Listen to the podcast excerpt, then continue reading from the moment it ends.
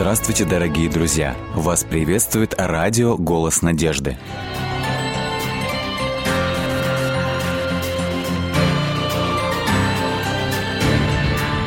Приветствую гостя нашего. Сегодня с нами в гостях Степан Иванович Аваков. Степан Иванович, скажите, пожалуйста, вот э, для вас, когда вы слышите подобные сообщения о строительстве, о строительстве столь значимых, столь высоких зданий, вот какое впечатление?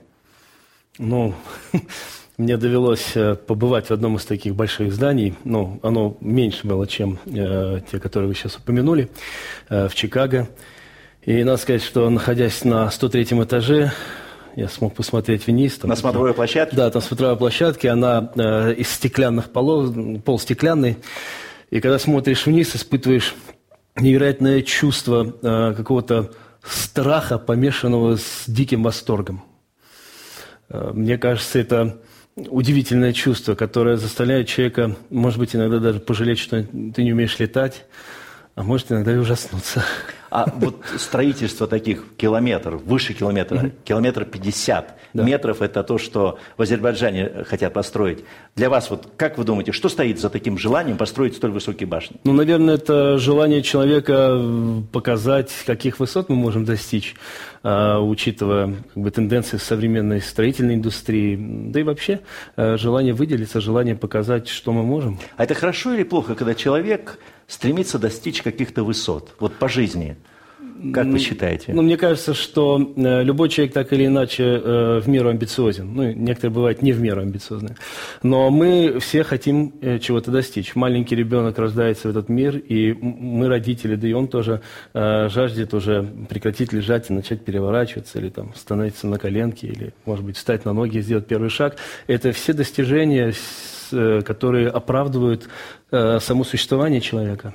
То есть Мне... это нормально, когда человек стремится утвердиться в жизни, что-то построить, вот э, значительное. Мне... Как считается, дом построил, дерево посадил сына и воспитал. сына воспитал. Да. И кажется, да. уже чего достиг, да? Да, мы, э, мне кажется, любой человек ставит перед собой определенные задачи и цели, которые в жизни хочется достичь, чтобы потом можно было оглянуться назад и сказать, что да, я что-то в жизни достиг, и то, к чему я стремился, исполнилось. А наша программа называется «Вера. Человек. Судьба». И, конечно, мне хотелось бы коснуться вопросов веры. Угу. Скажите, а вот в вере, в вопросах веры у человека должен быть рост? Есть какое-то строительство веры? Или это вот то, что приходит само, или приходит по наследству э, и всегда тебя сопровождает? Как по-вашему, вера – это что-то, что тоже растет? Ну, я полагаю, что да. Я думаю, что вера не может быть статичной. Она, э, потому что вера – это э, плод ежедневной жизни человека. Э, вера для, для меня очень созвучна доверию, синонимична доверию. А доверие подразумевает выбор каждый день или каждую минуту своей жизни. Поэтому в этом смысле вера, безусловно, должна расти. Э, она не может остаться А вы всегда были человеком веры? Э, нет. Я Э, я пришел к вере, когда мне было 17 лет. То есть вы выросли еще в советскую эпоху, то есть учились в советской школе, знаете, что такое научный атеизм, знаете, что такое воинствующие, значит, безбожники, да, и в то же самое время настал момент, вы уже довольно взрослый молодой человек, умеющий или уже должен сделать свой выбор, и вдруг делаете выбор свой в пользу веры. Что побудило вас человека, воспитанного в неверии, в стране неверия, стать верующим? Эм, это история, практически история всей моей жизни, потому что я действительно вырос э, в семье, обычной советской семье, где религиозные ценности не имели никакого значения, да их не было просто. И э, я тоже воспитывался по канонам коммунизма, был э, в свое время даже Э, заместителем председателя совета дружины школы пионерской. То есть, ну, фактически... То есть были активны в этой... Да, я был активным пионером очень. Но и в жизни как-то шло по накатанному. Я занимался спортом, э, ну, был нормальным, обычным э, ребенком. Но затем произошел определенный катаклизм в моей жизни. Я жил в Баку, я родился в Баку, и э, в 1987 году начались межнациональные трения, и в 1989 году мы всей семьей вынуждены были уехать из города. Пришлось покинуть родной город. Да, мы, мы покинули родной город, и оказавшись в совершенно новой для себя культурной среде, а мы переехали в Россию, и, естественно, уклад жизни э, в Ростовской области сильно отличался от того, что было в Азербайджане. Мне кажется, это было для меня неким толчком, э, когда я начал задумываться о судьбе, о том, что делает судьбу человека, что ее составляет, что ее лепит, какое я имею отношение к своей судьбе и почему происходит в жизни то, что происходит. Э, э, мне кажется, это было первым толчком, который меня побудил э, задуматься о Боге и о вере.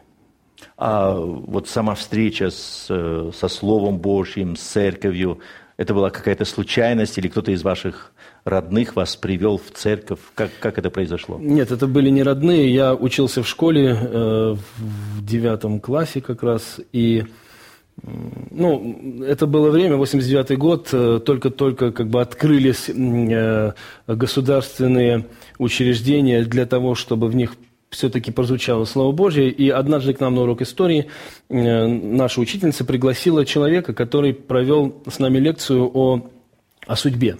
Он э, задал четыре вопроса, на которые каждый человек, нормальный, интеллигентный человек, должен уметь ответить. Кто я, откуда я, зачем я и куда я пойду, что будет после меня. И на самом деле эти вопросы меня э, всколыхнули, потому что я никогда не задумывался об этом. Э, точнее сказать, я задумывался о судьбе, как я говорил раньше, но я не думал вот о, о, об этом в таком ракурсе. И мне было очень интересно, я с ним остался беседовать после, после нашего урока, и затем он еще несколько раз приходил, вот, собственно говоря, он так зародил во мне зерно так веры. Так зародилась да. вера. Да. А с той поры вера всегда у вас растущая, всегда вот более крепнущая? Или вы можете сказать так, что бывали дни, когда вера слабела? Вот как для вас, э, как вы считаете, вера должна быть все время возрастающей или бывают эпизоды, когда вера слабеющая? Ну, в идеале, наверное, она должна всегда расти. Однако, э, и, и, собственно говоря, оглядываясь на свой жизненный путь уже в такой долгосрочной перспективе, а уже прошло 20 лет с того момента, как я э, нашел Господа и обрел свою веру, э, я все же вижу, что она росла. Но э, на самом деле в каждый этап э, жизни, э, на каждом этапе жизни какие-то разные вещи происходили. И я действительно, да, я должен сказать и признаться этому, что... Что, по-вашему, иногда делают веру слабой? А, вы знаете, я обнаружил для себя, что вера, моя вера не зависит от каких-то внешних факторов, на самом деле. И ее рост не зависит, или ее э, падение не зависит от внешних факторов. От чего? Что я ем, а что одеваюсь. От чего молю. тогда?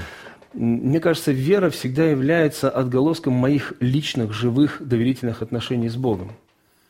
И когда их нет, этих отношений, то вера ослабевает. Вы говорите о каком-то внутреннем состоянии души?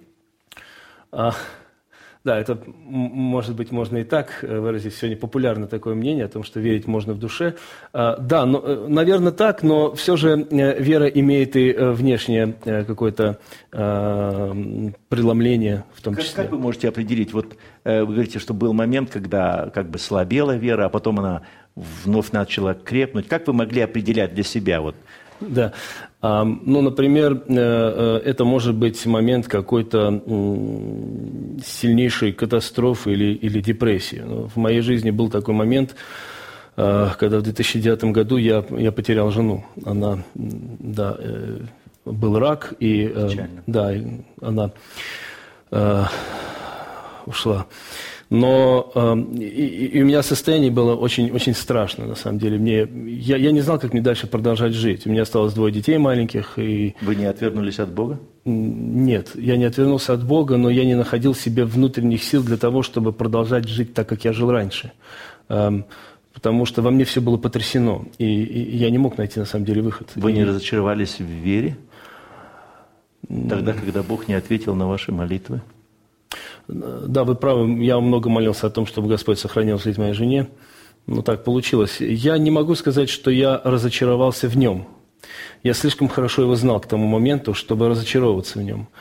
Но то, что моя вера была потрясена, без всяких сомнений. Как Бог, которого вы говорите, что знали уже и которому верили, а, помог вам восстановить вашу веру и сделать ее вновь крепкой?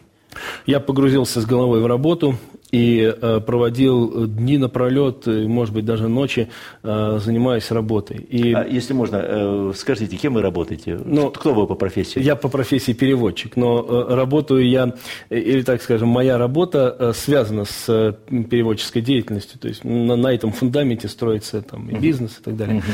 Вот, но по работе я оказался на Мальте. И там есть такое замечательное место, э, такая скала в море, очень, очень Остров красиво. Мальта, Остров Средиземное Мальта, море. Средиземное море, да. Высокая скала. И? Высокая скала. И я на этой скале, на вершине этой скалы. Э, ветер, февраль месяц, никого нет.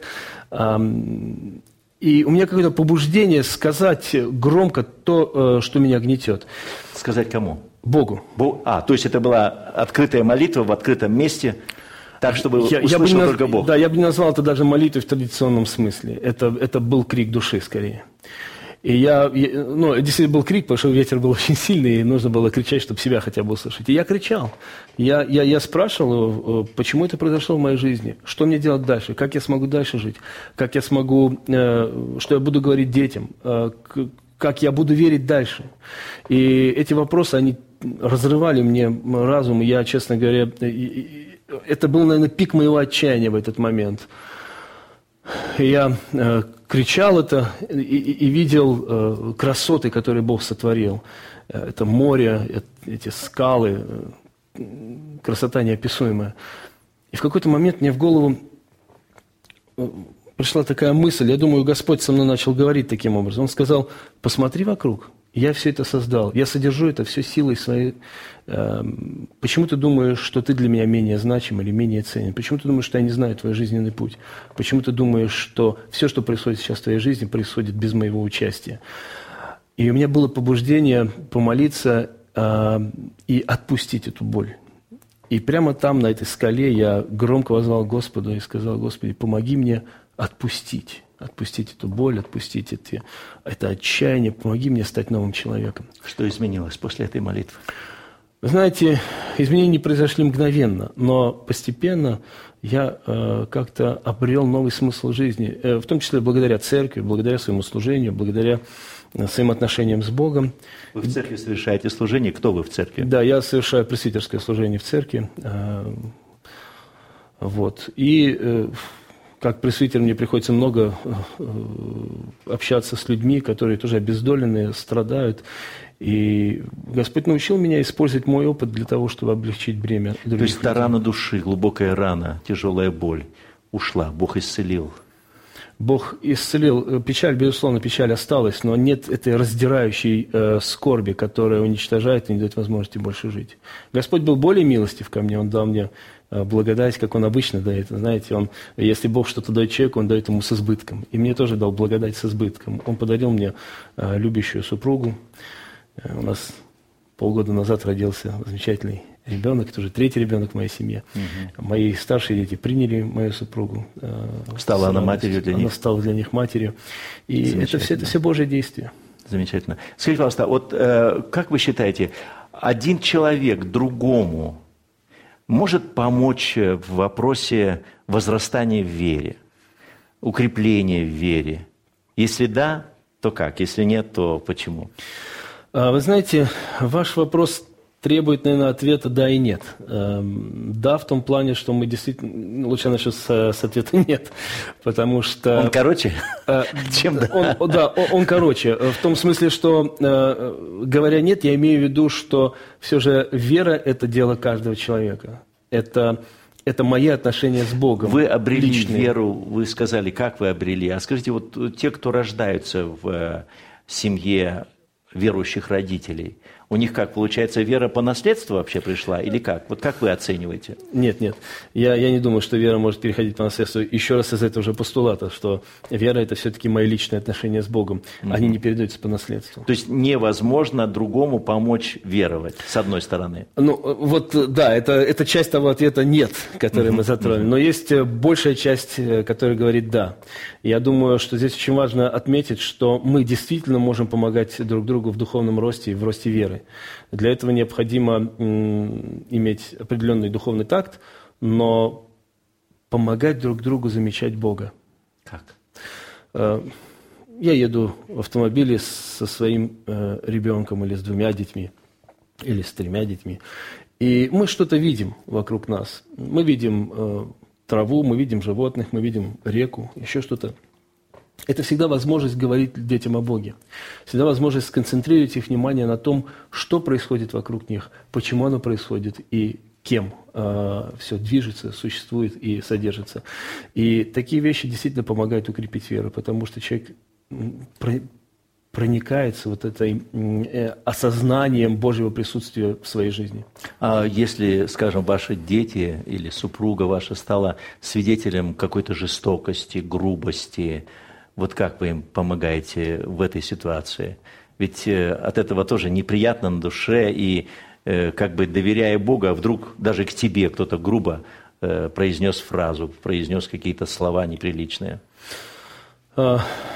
Ну, мы стараемся детей ограждать от подобных ситуаций, но... Но тем не менее, общественный да, ну, транспорт, да, но, но мы живем вышли в, мире, в магазин, в котором... вышли да, да. где-то вот по улице, это же, ну, это жизнь, рынок. Да, да, мы, мы живем в мире, где невозможно этих ситуаций э, избежать. Мы всегда учим своих детей тому, что, э, знаете, как в Писании эм, апостол Павел э, призывает христиан концентрировать свое внимание на тех вещах, которые э, достославны, которые достойны похвалы, которые честны, которые чисты. А, поэтому мы пытаемся э, как бы всегда детей учить, да и, в общем-то, это и взрослых нужно учить этому, отводить свой взгляд и свои пути не направлять туда, где происходят вещи недостойные, вещи, которые Бог не может одобрить, и ситуации, в которых Бог не может находиться. А, вы сказали, что вы можете, э, то есть человек может другому помочь человеку в росте веры.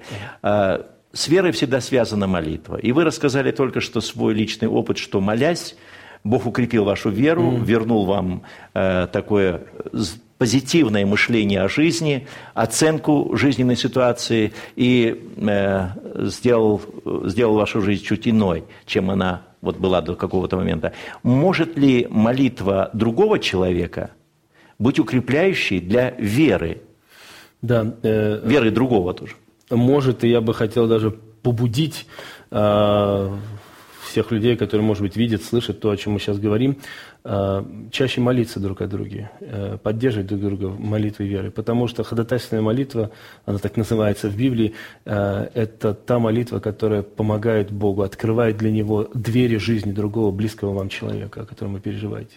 А если тот человек даже не хочет или он не знает, а вы вот желаете ему помочь, вы э, можете молиться о нем? Будет эта молитва как-то действенна, э, без того, что он даже знает, что эта молитва существует такая, как вы считаете? Вы знаете, эм, я думаю, что, э, я думаю, что здесь очень хорошо работает текст, который есть в Писании, в послании к Ефесинам. И апостол Павел говорит – он начинает вторую главу с этих слов. «Вас, мертвых по преступлениям и грехам вашим».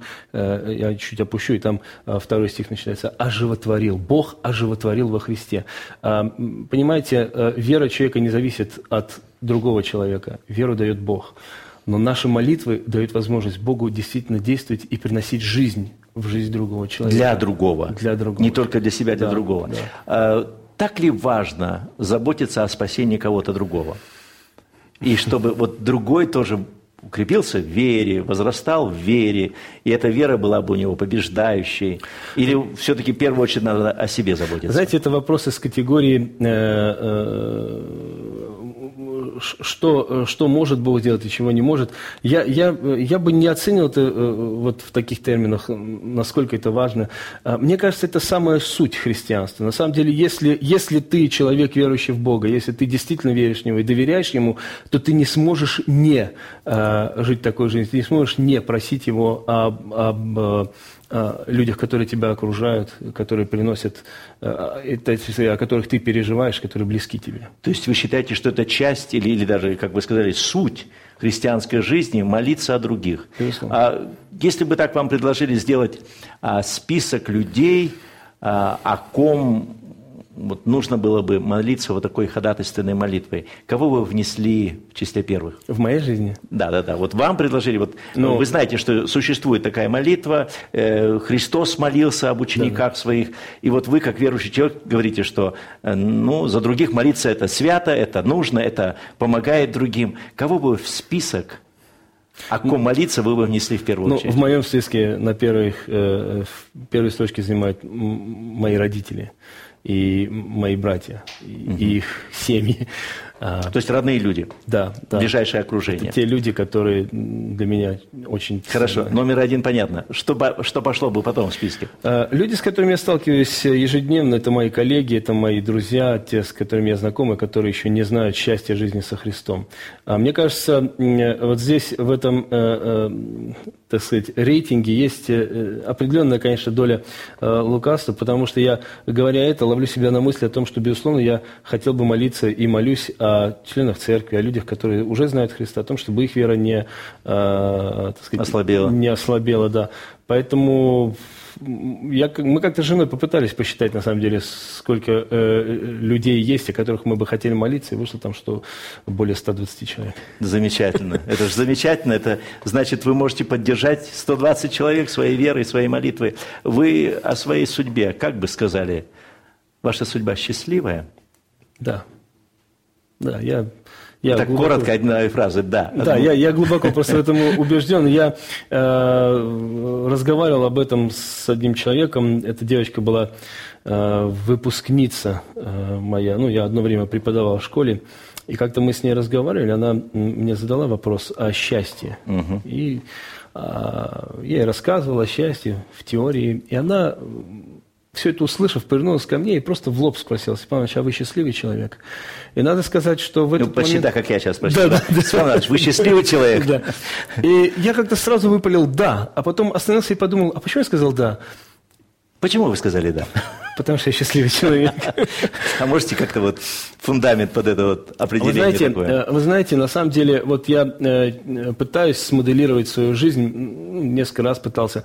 А что было бы со мной, если бы мы не переехали, э, вот когда мне было 13 лет, из Баку в Волгодонск, в Ростовскую область? Что было бы в моей жизни? Я как бы примерно понимаю, как, как бы развивалась жизнь. И я понимаю, что моя жизнь была бы, в принципе, одной из многих – но жизнь с Богом – это невероятное приключение. Да, это, это, это удивительные вещи, это чудеса, которые с тобой случаются, о которых ты даже не задумываешься, а потом просто удивляешься тому, что такое возможно. А жизнь с Богом приносит огромное счастье, удовлетворение, исполнение. А, может быть, какие-то мечты не исполняются, но когда ты смотришь на эти мечты через несколько лет, ты понимаешь, что они были мелкими и недостойными, а Бог поставил тебе намного более высокие цели. Это здорово. Степан Иванович, да. счастливый человек. О чем мечтает счастливый человек? Вот есть мечта у вас какая-то в жизни?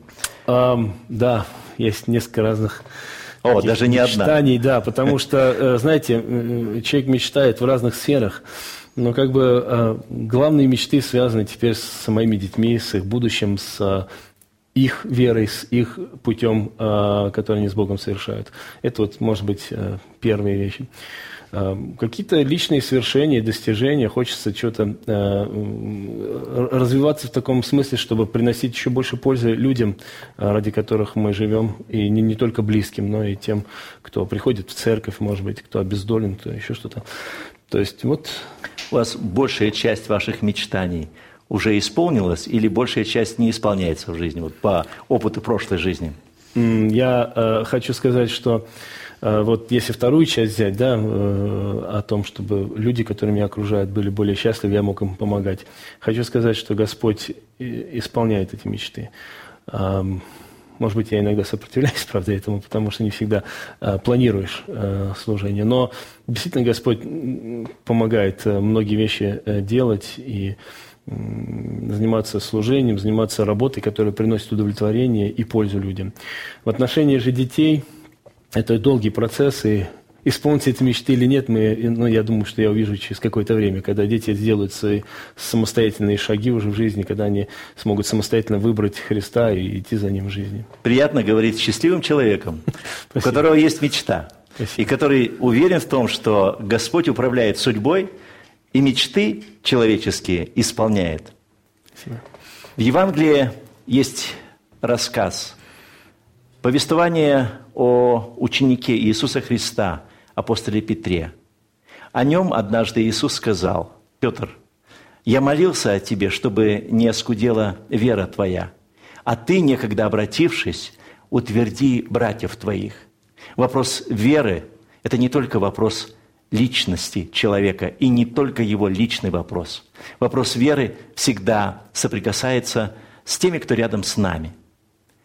Пожелаем, чтобы вера ваша всегда была крепкой, чтобы она не оскудевала, чтобы она росла, чтобы те, кто рядом с вами, видели, что и ваши мечты исполняются, видели, что вера во Христа, Спасителя и Господа, дарует вам счастье, радость и делает судьбу поистине счастливой.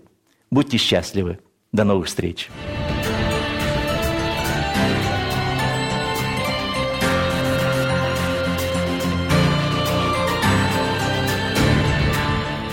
Дорогие друзья, вы можете оставить свои сообщения через WhatsApp и Viber по номеру плюс 7 915 688 7601 или позвонить нам на бесплатную линию, которая работает на территории Российской Федерации. Номер 8 800 100 ровно 1844.